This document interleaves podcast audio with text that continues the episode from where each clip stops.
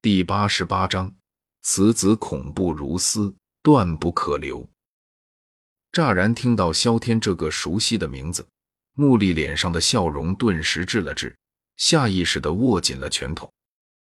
对于萧天这个明明等级只有四星斗者，却可以越级和他这个六星斗者抗衡的家伙，他如何能够忘记？更何况，对方不仅抢走了。还让他在一众手下面前出了那么大的丑，他如何能够忘记这个人，忘却这份耻辱？他堂堂狼头佣兵团少团长都亲自出手了，结果不仅被目标人物跑掉了，还被其耍得团团转。这份耻辱，如果不能洗清的话，他怕是一辈子都没脸出去见人了。如果可以的话，他恨不得将萧天整个人彻底的人道毁灭。以后再也听不到他的名字。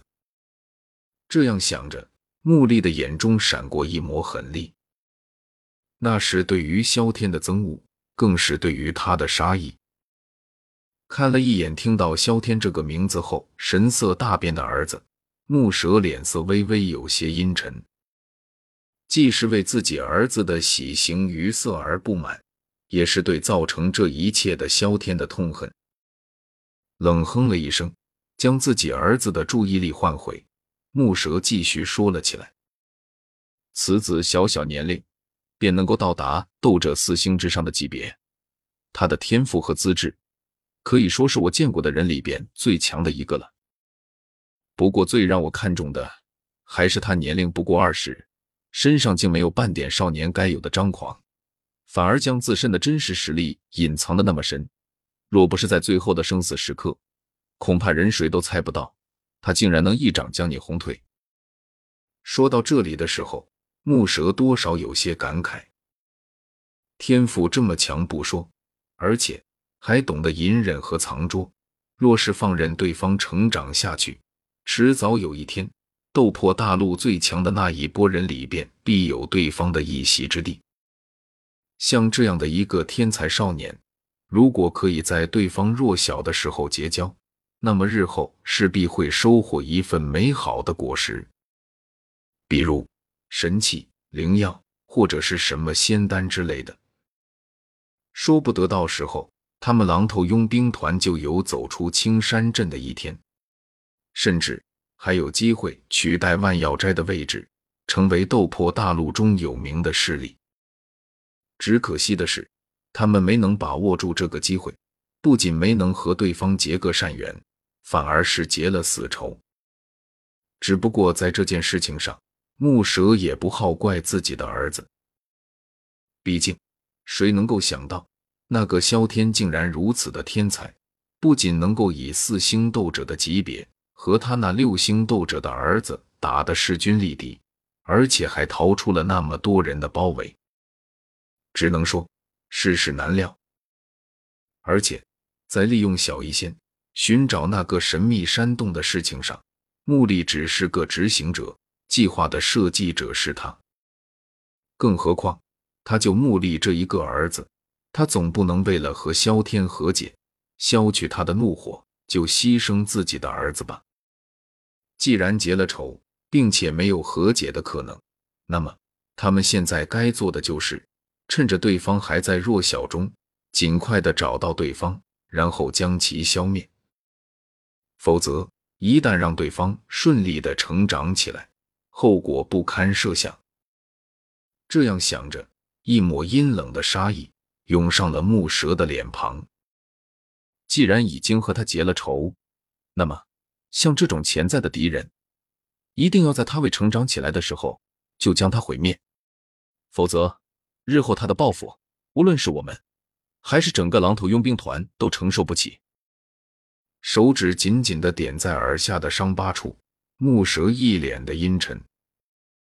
他耳上的这处伤疤，就是昔日的一个敌人给他留下的。当时在得罪了对方后，他并没有在意对方的存在，毕竟那时的那个敌人还很弱小。但是谁成想？短短不过数年，那个曾经被他羞辱的家伙，修为就赶上了他。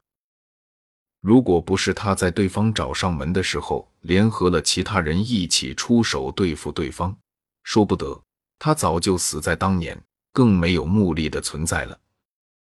正是因为对此深有体会，所以木蛇更是不会放过萧天了。因为萧天的资质比他当年得罪过的那个敌人还要强。换言之，萧天未来的成就只会更高。而不会低。嗯，知道了。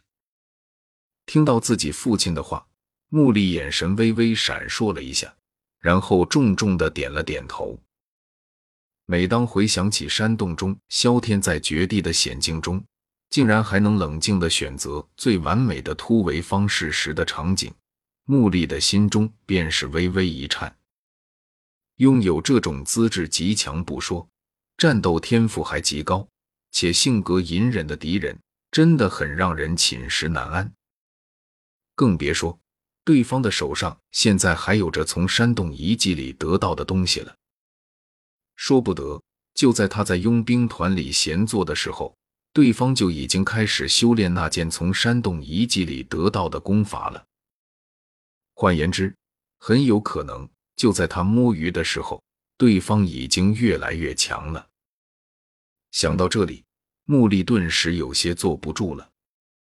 明天不，一会儿我就把搜寻的队伍扩充一倍，不，两倍，而且悬赏的报酬也会提升两倍，一定要在最短的时间内把那家伙给寻出来。紧紧的握着拳头，穆丽满脸都是森然。他绝对不允许萧天变强下去，也绝对不会让对方有反击的机会。更不会允许对方有机会毁灭他的狼头佣兵团，所以他要抓紧时间找到对方，然后将一切都消灭于萌芽状态。望着那对付一个仅仅十多岁，甚至都还未成年的少年，都要如此戒备的父子，大厅内的狼头佣兵团高层心中顿时有些嗤之以鼻。